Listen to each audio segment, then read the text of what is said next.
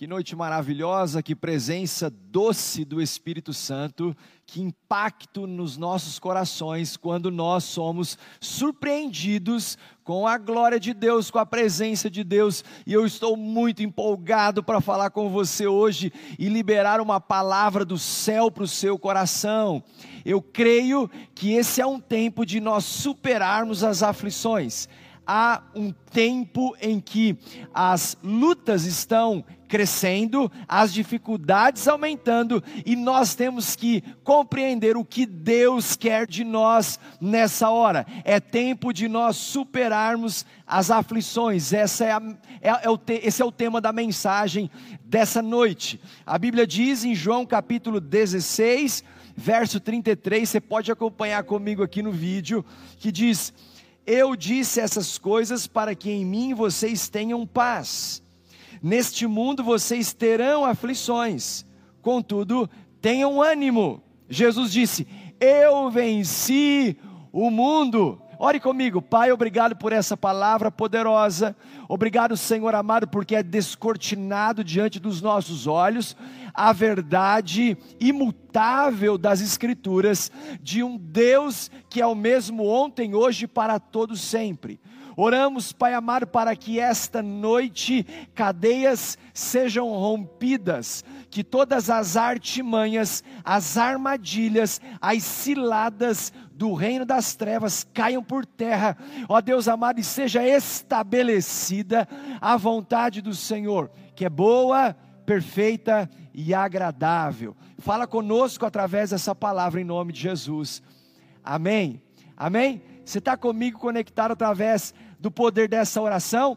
Então aproveite para tomar nota dessa mensagem, para fazer os apontamentos, uma ideia, um versículo, uma palavra, uma frase que Deus vai, através do Santo Espírito, ministrar ao seu coração e te empoderar para uma semana de fé e de vitória. Um ditado popular diz assim: não cante vitória antes do tempo. Por quê?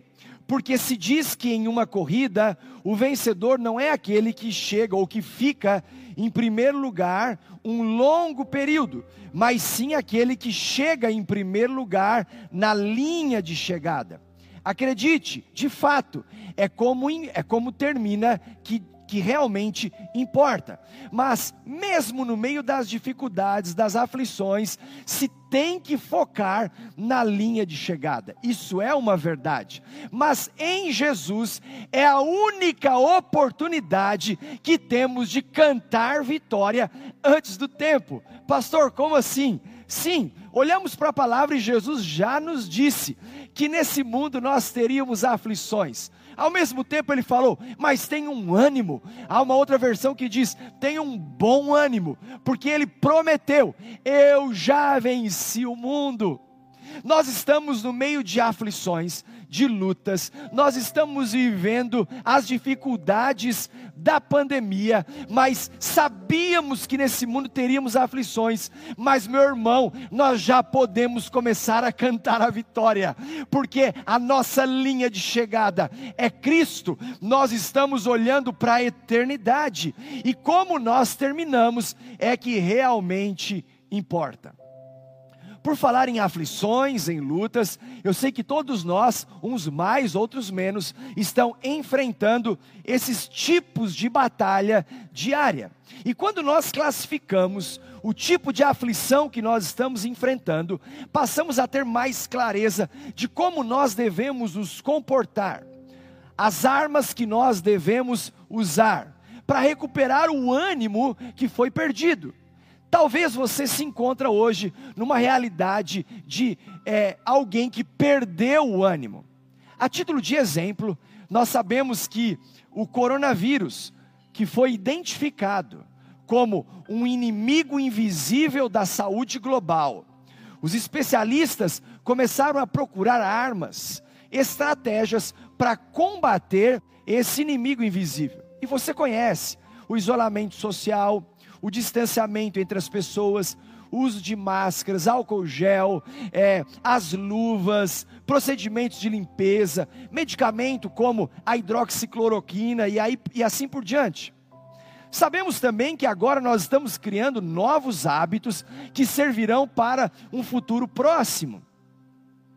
Mas também nós sabemos que além desse inimigo invisível que nós estamos enfrentando, combatendo, um inimigo microscópico chamado coronavírus, há outros inimigos que estão aparecendo diante dos nossos olhos, que talvez também seja invisível para muitas pessoas, mas que são as aflições que tomam conta do coração das pessoas.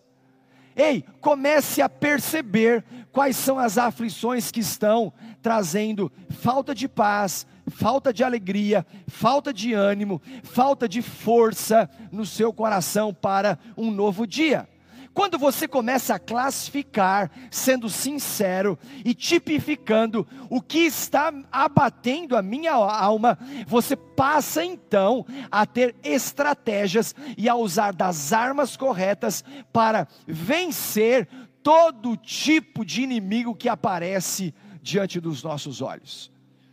Classifique as suas aflições, descubra quais são elas. Tem pessoas que estão enfrentando o estresse da rotina dentro da sua casa, sai do quarto, vai para o banheiro, do banheiro para a sala, da sala para a cozinha, da cozinha para a área de serviço, limpa a casa, coloca a mesa, lava a louça, volta para o quarto. Sabe aquela rotina que você vive um dia, dois, uma semana, duas, três, já se passaram um mês, temos, algumas pessoas têm mais um tempo pela frente, outros já estão começando a sair para trabalhar, enfim, essa rotina está gerando um estresse na suas emoções.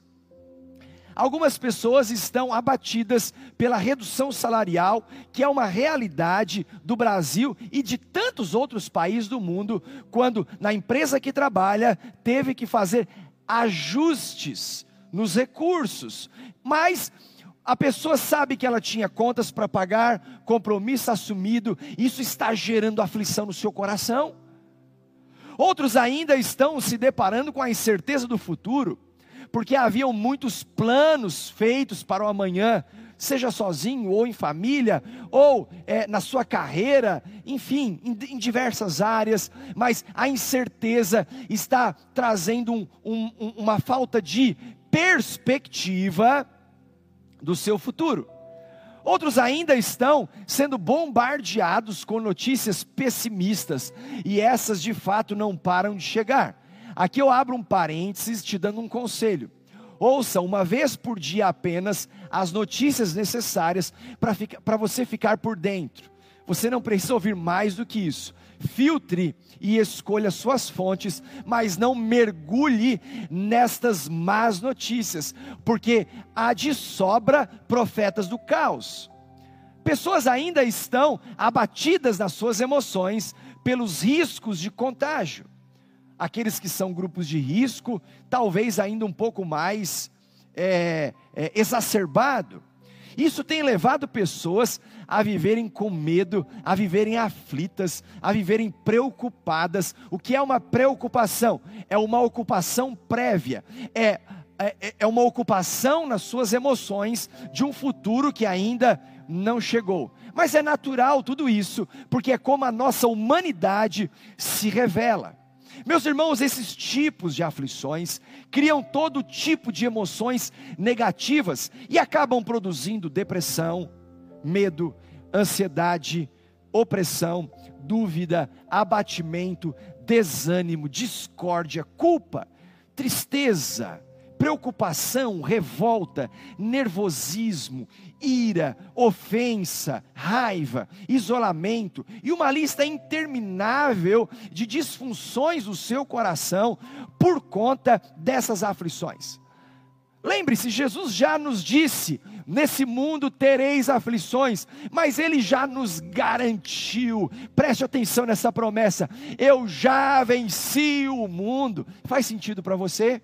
É por isso que em Jesus é a única oportunidade de nós cantarmos vitória antes do tempo. Você pode dar um glória a Deus por isso. Você pode dar um aleluia bem alto aí na sua casa.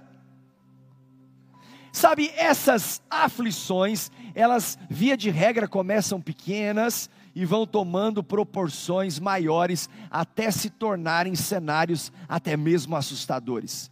Mas sempre tem um start, sempre tem um início que começa em algum ponto de vulnerabilidade, uma brecha, um fato, um acontecimento e assim por diante. Eu lembro que quando eu tinha 15 anos, eu saí de casa, ainda um garoto, para tentar a sorte no mundo do futebol. Sozinho fui para Belo Horizonte, quando é, participei de um período de testes no time do Cruzeiro. E eu fui alojado numa casa de testes de vários jovens, que ficava próximo à Toca da Raposa, o centro de treinamento do Cruzeiro. Um lugar perigoso, uma, uma área é, é, que deixava as pessoas, de certa maneira, preocupadas. E eu lembro que num dado dia, é, a casa foi invadida e as minhas coisas, boa parte delas, foram roubadas. E aquilo, um menino fora de casa, no, do convívio familiar, longe dos pais, ah, se sentindo vulnerável, suscetível, foi um golpe na minha alma. E eu lembro que aquilo me chocou muito. E quando, eu, eu quando chegou a noite, aquela casa de testes era tudo escuro, as janelas foram trancadas, as portas chaveadas, e quando eu deitei naquele meu beliche e eu olhei para cima e me dei conta do dia que eu havia tido, eu tive um impacto nas minhas emoções. Eu lembro que foi a primeira vez que eu tive uma reação de claustrofobia, o medo de lugares fechados. A partir daquele momento, eu comecei a ter experiências emocionais negativas. Foi como se eu tivesse recebido então esse abalo nas minhas emoções. Presta atenção, foi naquele momento que o inimigo aproveitou e, naquele espaço dado por um acontecimento na minha vida, começou a trabalhar na minha mente, começou a trabalhar nas minhas emoções e me deixou por muito tempo prisioneiro nesta área. Eu aprendi a conviver com isso por anos. Graças a Deus, Hoje eu sou uma pessoa liberta, hoje eu sou uma pessoa completamente bem resolvida, curada. Deus me deu inclusive graça para ajudar tantas outras pessoas que passam pelo medo. A Bíblia diz que o perfeito amor lança fora todo medo na carta de João. O apóstolo está dizendo: Olha, se você quiser ver o seu medo indo embora, ame a Deus. Ame a Deus o melhor medicamento para vencer o medo é entregar-se e lançar-se aos pés do Senhor. Quanto mais você ama Deus, mais você confia em Deus. Quanto mais você ama Deus, mais você confia em Deus, mais você depende de Deus e menos a força do medo vai tomando conta da sua vida. Foi aí, nesse, nesse processo de libertação, de cura e restauração, que eu aprendi a sair de lugares escuros, a sair de lugares apertados, a sair de lugares desconfortáveis. Quem sabe esse é um lugar que você se encontra de escuridão no meio de todas essas notícias, a impressão que você tem é de alguém que está num, num canto apertado, sendo oprimido pela circunstância, está te aprisionando na sua mente, nas suas emoções. E assim como aconteceu comigo, você precisa encontrar uma libertação que há no nome de Jesus. Esse mundo teremos aflições? Sim, Ele já nos preveniu, mas Ele nos assegurou. Mas eu venci o mundo. Se você está se sentindo num lugar como esse, escuro, apertado, desconfortável, saiba, há uma libertação. Jesus está com as mãos estendidas, enquanto você estava afundando nas suas emoções, para te tirar desse buraco, para te tirar desse lugar eu experimentei essa libertação no nome de Jesus. E eu quero te ajudar a viver isso como uma realidade do seu dia a dia. Eu quero te ajudar a superar as suas aflições, seja o medo, a ansiedade, a depressão, a dúvida, a incerteza, a desilusão, a solidão e até mesmo a sombra do seu passado. Tem gente que olha para o passado e vê um fantasma. Chegou a hora de você superar de uma vez por todas as suas aflições porque ainda que eu ande pelo vale da sombra da morte, diz a Bíblia, não temerei mal algum. O vale da sombra da morte não é a morte, é a sombra dela. Enquanto há fôlego, você tem força para lutar. Ei, presta atenção, chegou a hora de você reagir. Chegou a hora de você dar um passo de fé. Chegou a hora de você lutar. Chegou a hora de você se levantar. Como certa vez Deus disse ao profeta: Levante-se, hoje eu falarei com você. Deus quer falar com você, mas esboce uma reação de alguém que está dizendo: Eu estou aberto, eu estou receptivo, eu estou pronto, eu estou disposto, o meu coração está focado nas promessas do Senhor. Pastor, como que eu posso superar as aflições? E aqui eu quero te dar alguns caminhos. Primeiro, identifique sua dor. Identifique a sua dor. Saiba qual é a sua dor. O que está te apertando? O que está te deixando, eh, o que está te deixando desconfortável? O que está te deixando aflito? O que está, está roubando, drenando, drenando as suas energias, a sua força, a sua alegria?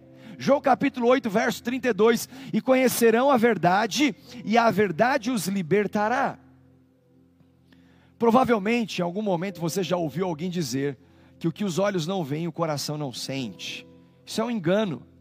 A pessoa pode até não querer saber a verdade, mas isso não quer dizer que o coração não está sentindo, que o coração não está sangrando, que o coração não está lidando com essas dores. A dor, ela é boa. Você sabia disso? Sim, a dor é boa. A dor é boa porque ela serve para dar um comando no seu cérebro, te informando que tem alguma coisa que precisa de ajuste. Uma dor de dente, ela está mandando um comando para dizer dentro da sua boca tem alguma coisa que não vai bem. Se você tem uma dor de cabeça, aquela dor de cabeça está dando um alerta dizendo tem alguma coisa que precisa ser regulado. Talvez pode ser a falta de sono, ou o estresse, ou algum tipo de pressão, ou até mesmo uma, uma patologia. Mas a dor está te dizendo: tem alguma coisa que precisa de atenção. Uma dor de estômago, talvez você comeu alguma coisa que não lhe fez bem, ingeriu alguma coisa que não foi adequada, então ela está te mandando um sinal dizendo: o teu estômago não está normal. Agora, se esse aviso ele for ignorado, é natural que outros problemas apareçam. Então presta atenção comigo. Se você tem uma dor na sua alma, porque você identificou uma depressão, uma desilusão, você identificou uma frustração, chegou a hora de você encarar essa verdade. Porque só quem enfrenta essa verdade, não se esconde dela, é liberto pelo poder dessa verdade. Nós temos dois exemplos clássicos na Bíblia: Jesus e Judas. Jesus estava sendo crucificado e nos últimos momentos, nos últimos suspiros, ele disse: Pai, se possível, afasta de mim esse cálice. Momento de dores, momento de aflição. Mas ele disse: Contudo, não seja feita a minha vontade, mas a tua. A dor que Jesus sofreu o empurrou para a presença de Deus. A dor que Jesus sentiu, o golpe na sua alma, o golpe da traição, o empurrou para a presença do Pai. Por outro lado, Judas, que foi quem traiu Jesus por 30 moedas de prata, quando ele se deu conta do que havia feito, a traição que havia cometido, sabe, aquela dor que ele teve que enfrentar, o empurrou para outro lugar. Judas suicidou-se, tirou a própria vida. Então você tem a história de Jesus, que no meio da dor disse: Pai, se possível, afaste de mim esse cálice, contudo que não seja feita a minha vontade, mas a tua. Então a dor o empurra para a presença do Pai. Judas, que no meio das suas aflições, das suas lutas, dos seus erros, que tinha a oportunidade de se arrepender, ele simplesmente suicida-se, porque a dor o empurrou para longe do Pai. Esta pandemia está te empurrando para algum lugar. As aflições vão te empurrar para algum lugar. Ei, a minha oração é que as suas aflições te empurrem para perto do Pai, para a presença de Deus. Canalizem a sua busca para aquele que tem a resposta da libertação. Mas saiba, a verdade é que te liberta. Para superar as suas aflições, em segundo lugar, libere suas frustrações. As suas frustrações têm que serem colocadas para fora. Você não pode ficar guardando e alimentando esse vulcão no seu coração. Salmo 62, 8 diz: Confie nele em todos os momentos, ó povo, derrame diante dele o coração, pois ele é o nosso refúgio. Aleluia! Confiar em Deus em todos os momentos. Quando você está bem, continue confiando em Deus. Quando você está mal, coloque a sua confiança em Deus. Em dias bons, em dias difíceis, em dias de vitória, em dias de aperto, de escuridão, de desconforto, confie em Deus o tempo todo. É tempo de confiarmos em Deus como nunca. Agora, diz o salmista: derrame diante dele o coração, pois ele é o nosso refúgio. Uau, isso é poderoso. Chegou a hora de você começar a derramar o seu coração diante de Deus, derramar as suas lágrimas diante de Deus, derramar as suas aflições diante de Deus. Deus criou seres humanos com emoções, e Ele deseja que você seja real, que você seja autêntico. Diante da presença de Deus, você pode tirar a sua máscara, sem risco de contaminação, colocar o seu rosto no pó e dizer: Pai, as coisas não estão indo muito bem.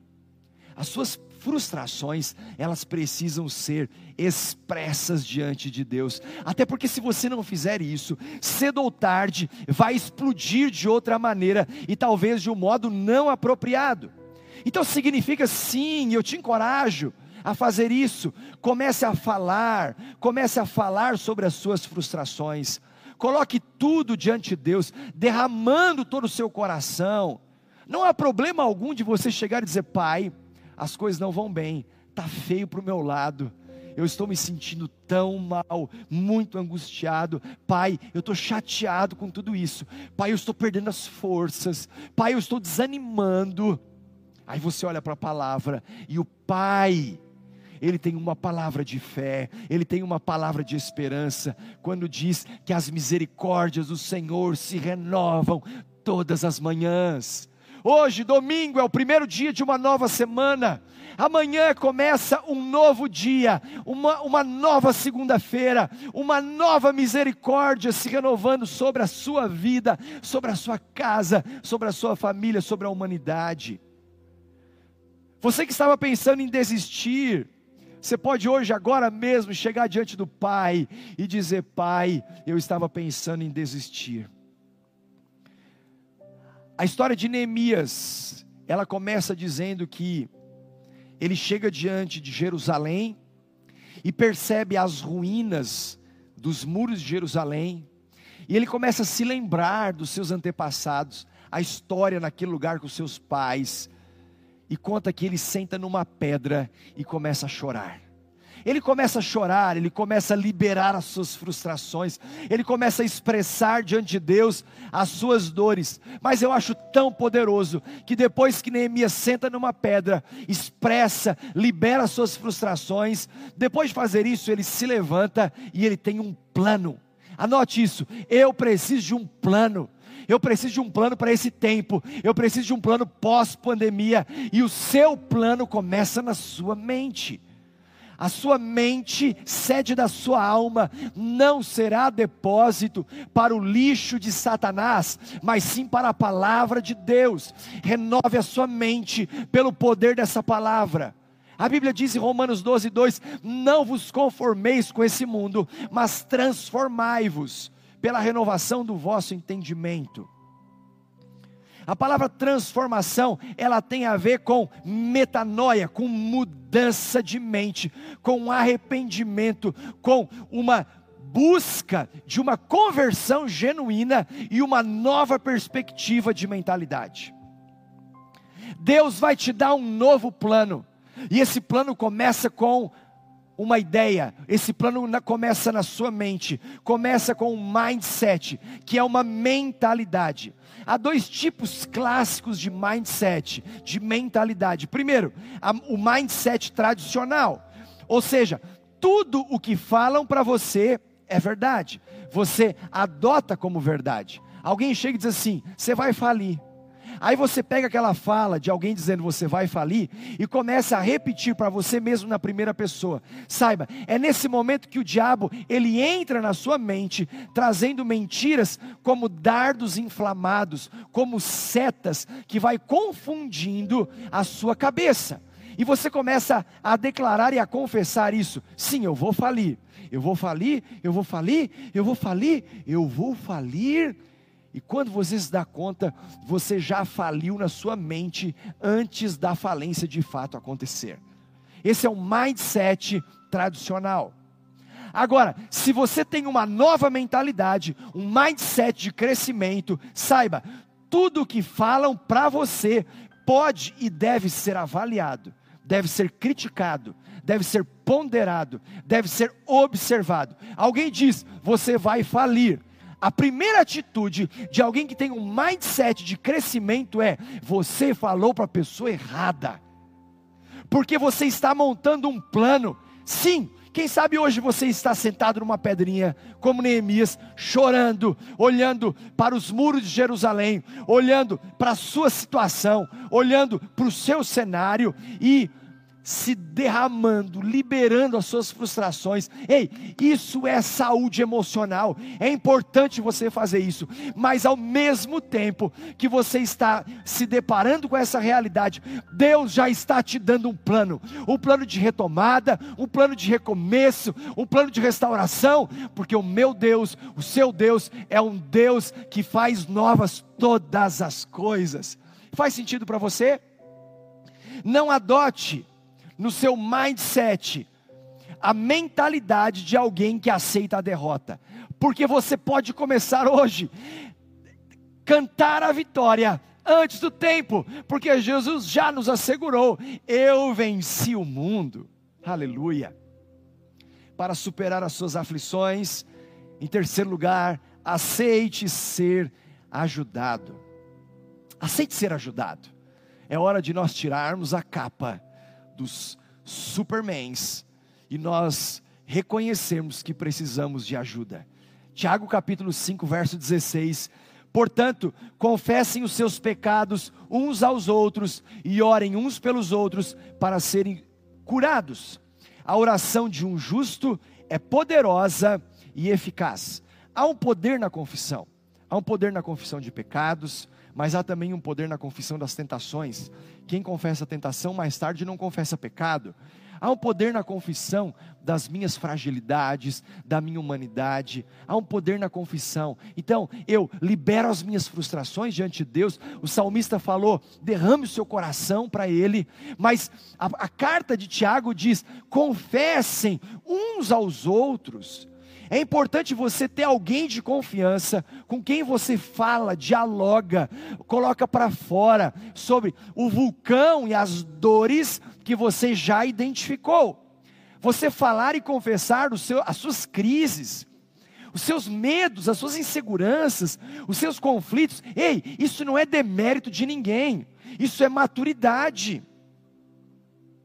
Não importa, aprenda a falar com alguém de confiança e além de ser alguém de confiança, encontre alguém que você tenha condições de despejar o seu coração e ficar ainda assim relaxado, tranquilo, sabendo que você não vai ser julgado, mas por outro lado você vai ser muito compreendido. Todos nós precisamos de um irmão mais maduro. Todos nós precisamos de alguém que discipule e fale ao nosso coração. Chegou a hora de alguém te ajudar a abrir os seus olhos para um novo horizonte. Chegou a hora de você começar a abrir a sua mente, ter um novo mindset e começar a enxergar o futuro numa outra perspectiva. Porque se alguém ouvir você falar e afundar com você, tem alguma coisa errada em que ambos precisam de ajuda.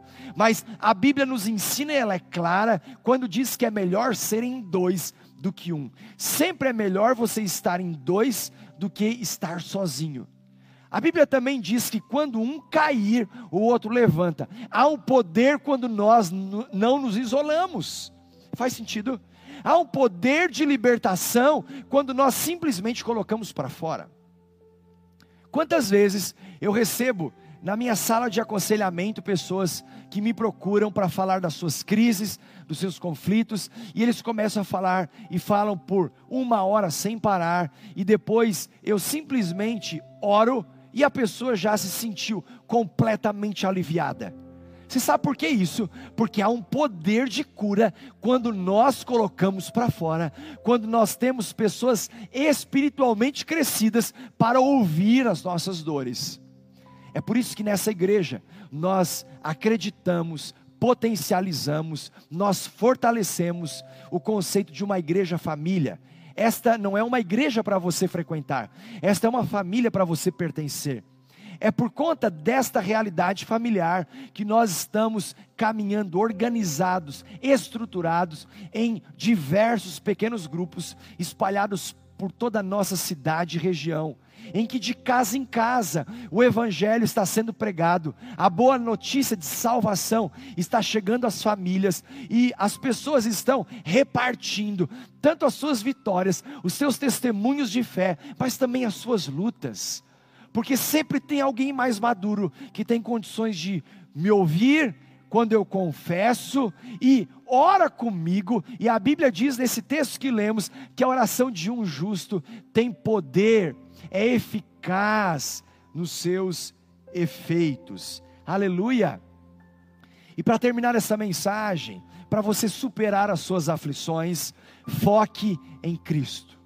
Chegou a hora de você focar em Cristo. Pare de focar nas notícias. Pare de focar nas dores. Pare de focar nas lutas. Pare de focar nas suas aflições. Pare de orar, olhar para o seu problema e ver que o seu problema, ele é um obstáculo intransponível. Comece a olhar para o seu problema e contar para ele que você tem um Deus que é maior do que esse problema. Comece a dizer para o seu problema que você tem um grande Deus. Mateus 11, 28, Jesus disse: Venham a mim, todos que estão cansados e sobrecarregados, e eu darei descanso a vocês. Jesus disse: Gente, talvez você não vai conseguir lidar com as suas emoções nesse momento, sem sofrer um golpe na sua alma, a não ser que você venha até mim.